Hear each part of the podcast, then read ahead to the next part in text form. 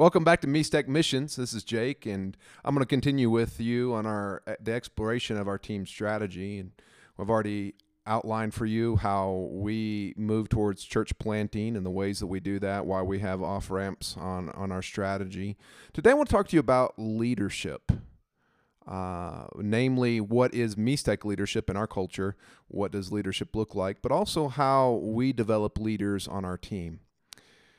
Leadership, Mixtec leadership is not like uh, like American leadership. As you can imagine, in indigenous culture, there is usually one or a few that hold the power.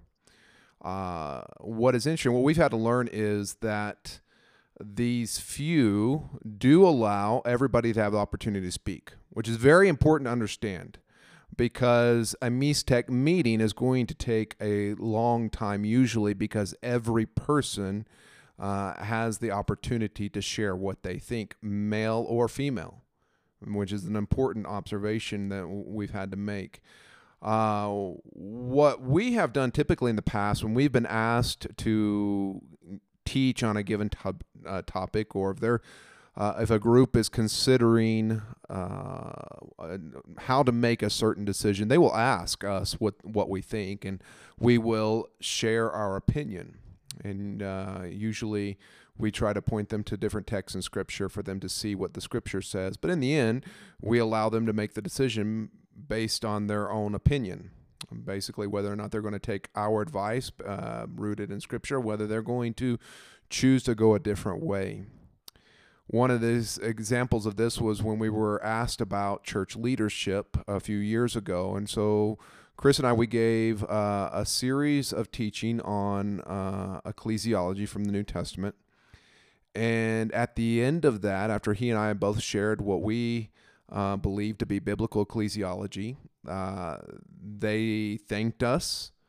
And then the group proceeded to, to speak for the rest of the time in Mixtec instead of in Spanish and then at the end it was just over. There was there was nothing left to discuss. They didn't come to a, a decision. They didn't make any changes. In fact we walked away looking at each other going what just happened?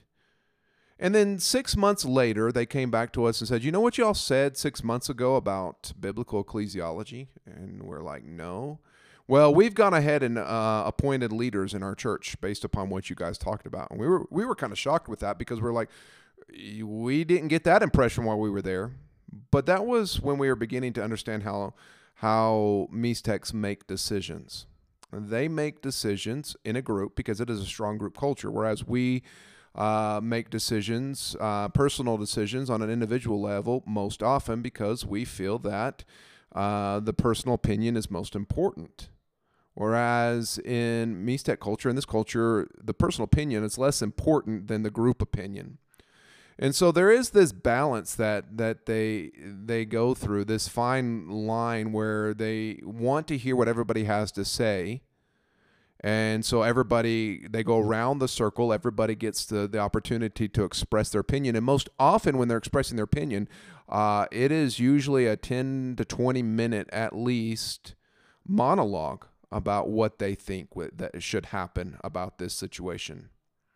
And then after every person, after the you know the hour or two of each person going around the circle telling what they think, then whoever is the recognized leader of the group, because there's always a recognized leader, and he is usually silent until the end. And then he or she, if it is a woman, will will summarize what everybody's thinking and then they'll just break.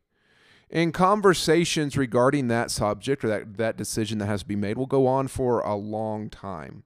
As I told you in, this, in our case, in the story of uh, the biblical ecclesiology, it took them at least six months to come to a decision and act upon it. What is hard for many Americans is that this is the way that it is done, and you can't rush a decision. In fact, they would rather make no decision than to rush a decision. And so, if you're working with Mixtecs in the United States, or if you're working with an indigenous people group in the United States, or even in other places around the world, you're going to realize, need to realize that most often decision making and leadership is going to look very different. And if you're trying to impose upon them a collaborative style in the sense that everybody makes everybody's voice gets heard equally well you're going to misunderstand what it means what's happening when they go around the circle. So yes everybody's voice is being heard heard but not all voices carry the same weight. And in the end it will be the recognized leader who will eventually make a decision. But his or her decision will be based upon all of the opinions that he has just heard. And so this is a, a, a very crude um, explanation of leadership in this culture. So let me review. Uh, strong group culture, strong group decisions. Everybody gets a voice, but the leader is the one who finally makes the decision. And so that's how it looks. And so uh, we have found even in our the, the churches that we know in the area, what does that look like? Well, most of the pastors, if not all of them in this area, uh, have a strong pastor at a strong mother church uh, in the city somewhere. Whether it's as close as, uh, as Tlapa, two hours away, whether it is in Puebla or Mexico City or in Acapulco or wherever it may be, uh, what we have found is the real leader is usually not the one that is present. So, what does that mean? Well, it means that in most places there is a local pastor who oversees the church in what the Spanish term would be encargado, the, the one who's in charge. Now, he's given the title pastor, most likely, uh, but he is not given the authority of a pastor, most likely, because that authority is not shared by uh, what he would call his patron, his his boss, which is the the head pastor at the mother church that planted the church here. Whether or not you agree with that ecclesiology is probably not the point of today's uh, podcast, but rather, how do you work in a leadership structure like that?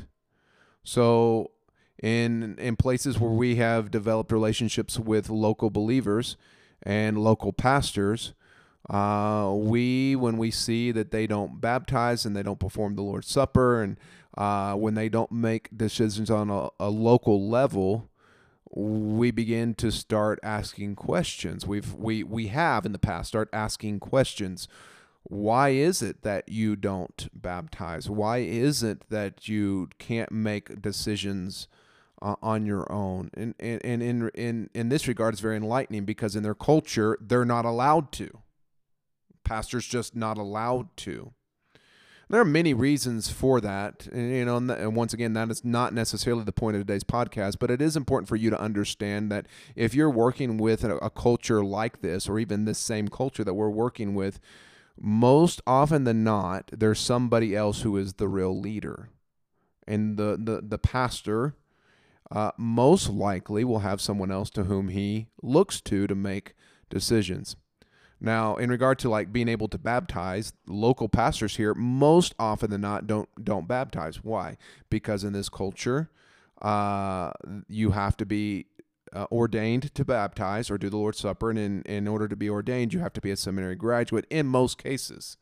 And so that prevents most of our indigenous brothers from becoming a a ordained pastor capable of or privileged with the honor of leading his church to baptize and perform the Lord's Supper and make decisions for themselves. And therefore, there is a strong control on him from the outside church. And so, whenever they have people who are ready to be baptized, what happens? Well, the pastor, the local pastor, calls the, the pastor of the mother church, and the pastor of the mother church will send uh, someone from the church that he is an associate pastor or someone else that he has recognized, or if he cannot come on his own, and those people will perform the baptisms. And this is very, very important because you're going to be very frustrated. Uh, and there's going to be some conflict if you begin to, for instance, in our case, when we have at times uh, baptized for or taught for or helped to make decisions for uh, without knowing this this pattern of leadership that there is outside authority in most cases, what has happened is we, there's been conflict where the outside pastor comes in very upset, believing that we are trying to steal his sheep from him. is is almost the, always the common phrase. When that's not our intention at all. We're trying to help that local church be be autonomous, to be healthy, and for that local pastor to lead his church. Once again, we we kind of decentralize power in our in, in our culture and we like the individual to have power to make decisions. And so we bring that into our ecclesiology. And so oftentimes we're including that local pastor. Well, you're the local pastor. You need to make this decision. And he's feeling very uncomfortable with that because he is remembering that he has somebody over him. And so, strong group culture, strong group ecclesiology versus individualistic culture, individualistic ecclesiology. Now, this is a very uh, simplified, maybe even a reductionistic perspective on the topic, but it is helpful for you to understand that uh, you're going to come into every situation with every local church or every uh, that there's going to be a different leadership structure than what you're used to and therefore there's going to be a different understanding of ecclesiology specifically what is healthy biblical leadership. Now i'm not saying that there's not a, a, a biblical pattern in scripture but but I would suggest that even amongst our own Baptist churches, there's differences of opinion on, uh, on, on leadership structure, whether that be uh, a single pastor or a plural pastor or an elder church led, specifically in, in our denomination, but in other denominations, there's other governmental or leadership structures. And so, what we're seeing here is there's a difference of opinion, even amongst people in our own culture who, who, who love Jesus and believe the word, and yet there's some differences of opinion. And so crossing cultures into a culture where decisions are made differently. And so, yes, there is a strong leader in the pastor, perhaps, but he is gathering information and ultimately if if the this local pastor doesn't have the the ability to make the decision for himself he's going to take that information to his leader and get and ultimately will make the decision based upon what his leader tells him to do. This can be very frustrating. Why well, because you see that there is an impotence in, in, in, in biblical leader in, in the biblical leader or in the leader of the church in his inability to make decisions. And we've had pastors say, What I hear you telling me is true, and I believe it, but I can't do it because my leader is telling me not to. Uh, that's very frustrating. The other frustrating thing for us is we like rapid multiplication. We like we like results that that happen now and when when a local leader or a local church is forced to uh, wait it out, to move slowly, to give everybody a voice, and it, even if they have to go to someone outside of the local group to find an answer, ultimately that means we have to wait. We have to wait. And there's nothing wrong with that. Even I, I could, and it's, it's a different context. It's talking about salvation, but even Jesus said you, you need to count the cost. Like there, there doesn't have to be an immediate decision made in most most situations. We can learn from our indigenous brothers and sisters that time, uh, waiting things out and going slowly can be very beneficial to making a sound, wise biblical decision. And so that's our experiences with our our, our brothers and sisters is that uh, leadership is not shared, but a good leader listens. And I would venture to say that that's probably the way good leadership should be, right? That a good leader is a good listener. Maybe the best illustration would be that he is a chief among equals, or we can look to uh, the idea of King Arthur, the, the king who sat around a round table, uh, in essence saying everybody here at the table is equal, although the king really has the last voice.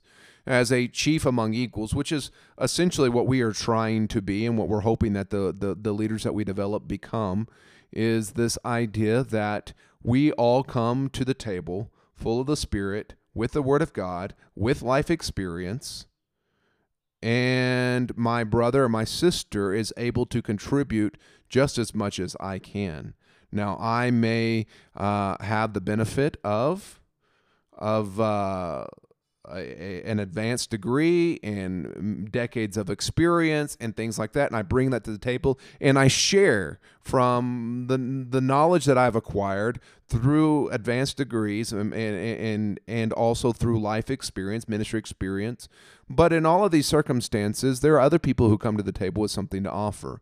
And so our, this indigenous way of, of, of making decisions is really biblical, I think, in a sense that it, it values the priesthood of the believer. Everybody gets a right to speak, every voice is heard. And then in the end, uh, sometimes the leader just has to make his or her best call, and whatever the su- subject may be. Um, and a good leader, especially you know in, in all cultures, a good leader is after having heard what everybody has said, if his or her opinion is not the majority opinion and they have been persuaded, are able to step away from what they would have done and go at it at a different in a different way. So, how do we make leaders? Well, uh, most of our leadership structure or, or, or, or development, uh, although we are not officially into our official phase four leadership development phase, uh, we have been developing leaders for the last year. Uh, intentional, but kind of uh, unofficially, intentionally, unofficially. That's maybe the way we should put it. Intentionally making disciples, uh, developing the, these leaders. But unofficially, without it being titled leadership development because really it is a long process. We don't use a curriculum. Like we don't use a curriculum, a specific curriculum for evangelism or discipleship. Uh, we don't use a specific curriculum. We want our leadership development to flow out of our discipleship in that it is very organic and very life on life. And so uh, we spend lots of time with the men that we are leading. It is impossible, as you would in discipleship, uh, it, it, to, to really make a disciple apart from spending time with them outside of the official two hour a week Bible study. Uh, we are spending time with the brothers. In fact, uh, today, Chris and one of our hands on students are helping one of the brothers build a house. And so they're bucketing dirt. And when I passed by them just uh, an hour ago, I stopped by to say hi, and they were on break and they were sitting around talking about life and ministry decisions. How would this so Chris is asking this this brother, uh, there's this specific issue with this specific family. How do you think we should handle it? And so this brother now is is sharing with Chris from his experience and his knowledge of his culture what he thinks should be done in this situation. And then they'll make a decision. Ultimately, Chris will make a decision for himself because this brother is not going to be going with him to deal with this situation with his family. But most likely, Chris is just going to bring into uh, into his uh, knowledge field this um, uh, the knowledge that this brother is bringing, and that's going to influence the decision that he makes. But all I to say is when we make disciples, our disciples are, excuse me, specifically leaders, or speaking specifically leaders, our leadership development is going to follow our same uh, disciple making strategy, and that is this. Life on life, spending time with them, using real life examples to help them walk through difficult situations. And so we help them walk through these difficult situations, modeling for them the way decisions should be made. That none of us work in isolation. That none of us are making decisions that just affect ourselves. That a good leader asks for for advice. What we do in our team is uh, uh Chris, Daniel, and myself. We all meet regularly and make decisions together. And then we share also the teaching. And so most of these men uh, that are in our group have come into our group because of the work of one of us.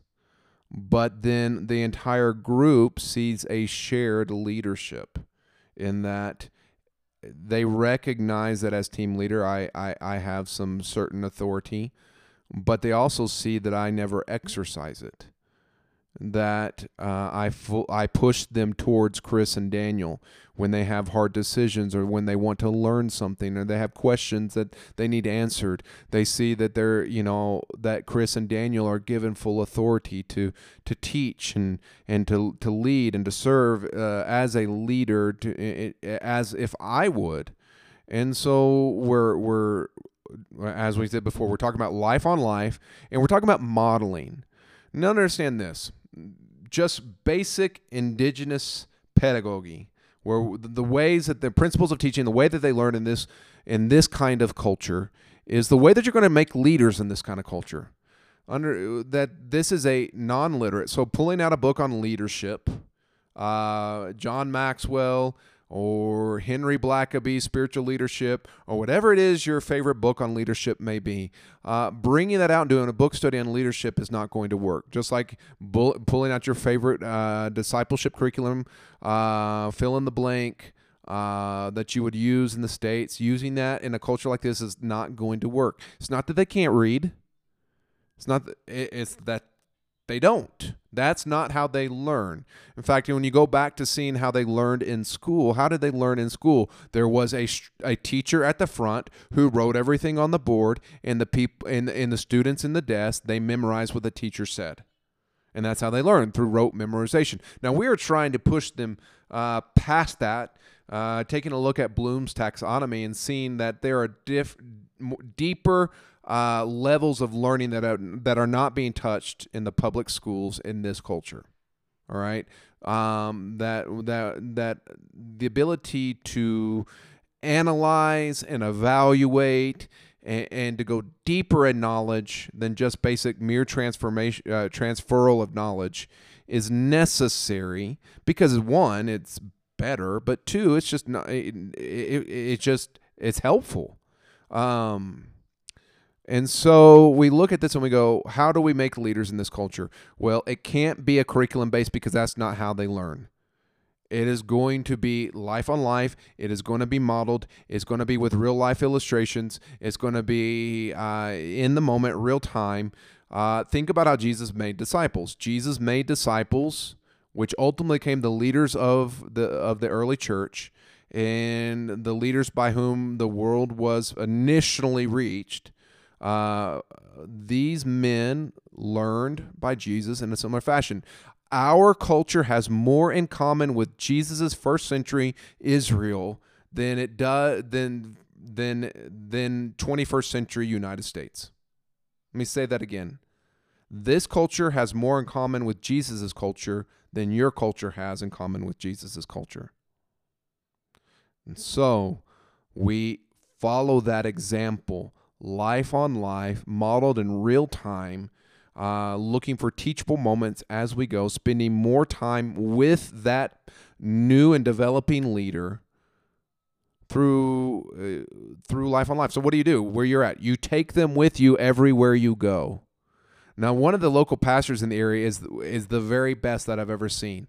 Wherever he goes, there is a group of five to eight men in his church that go with him everywhere. If he's going to go make an evangelistic visit, they go with him. If he's going to go pray for someone who is sick, they go with him. If he's going to go meet with the, the town officials, they go with him. What is he doing besides just making those, those disciples? He is modeling for them how they should lead and that is uh, how to make leaders. Excuse me. He's modeling for them how to make leaders. And so in this culture, making leaders means you watch the leader do it. And so we take them everywhere. They're going to go with us when we go to the visit the local churches in the area. They're going to go with us to make evangelistic visits. In fact, uh, tonight we're starting a new evangelism story group in another town, and one of the men in the church is going to go with us to participate in that. Why? Because we're showing him along the way how to do it. Leadership development in this culture is it is it is essential that it is not limited to the transferal of knowledge, lead, reading a leadership book or going through curriculum. It must be life on life. and it must be real time, looking for teachable moments as you go. And so, in summary, this is how we make disciples. We make disciples as they see us in action. They see how we relate to one another. They see how we share authority. We see how none of us puts ourselves above the others. Yes, there may be a chief among equals, but that doesn't mean that that chief is the Lord of all. And that is how we operate. And so I want to end with with with this that that as you are considering making leaders of new pastors wherever you may be, consider the amount of time you're spending with them and how much of your life you are revealing to them. Encourage them to share leadership and encourage them to help new leaders be developed. They don't need to be afraid of limiting their authority in order to help another young leader develop. They need to learn to give opportunities to new and developing leaders. And they need to be able to uh, see, oh, this is the last thing I should have put it out. They need to see you fail and how you handle with failure. Uh, they need to see you apologize. They need to see you confess sin. They need to see you uh, learn how to pray. They need to see you learn how to, and, it, and it's just take them with you. And if you if they are with you, they are going to see you fail because it's just a matter of time. And that's good because also failure is a teachable moment. And so this is how our team makes leaders, and uh, really appreciate the opportunity getting to share that with you. Uh, feel free to leave your comments in the comment section and uh, just look forward to sharing with you again uh, next week about a different aspect of our team strategy. Have a great day.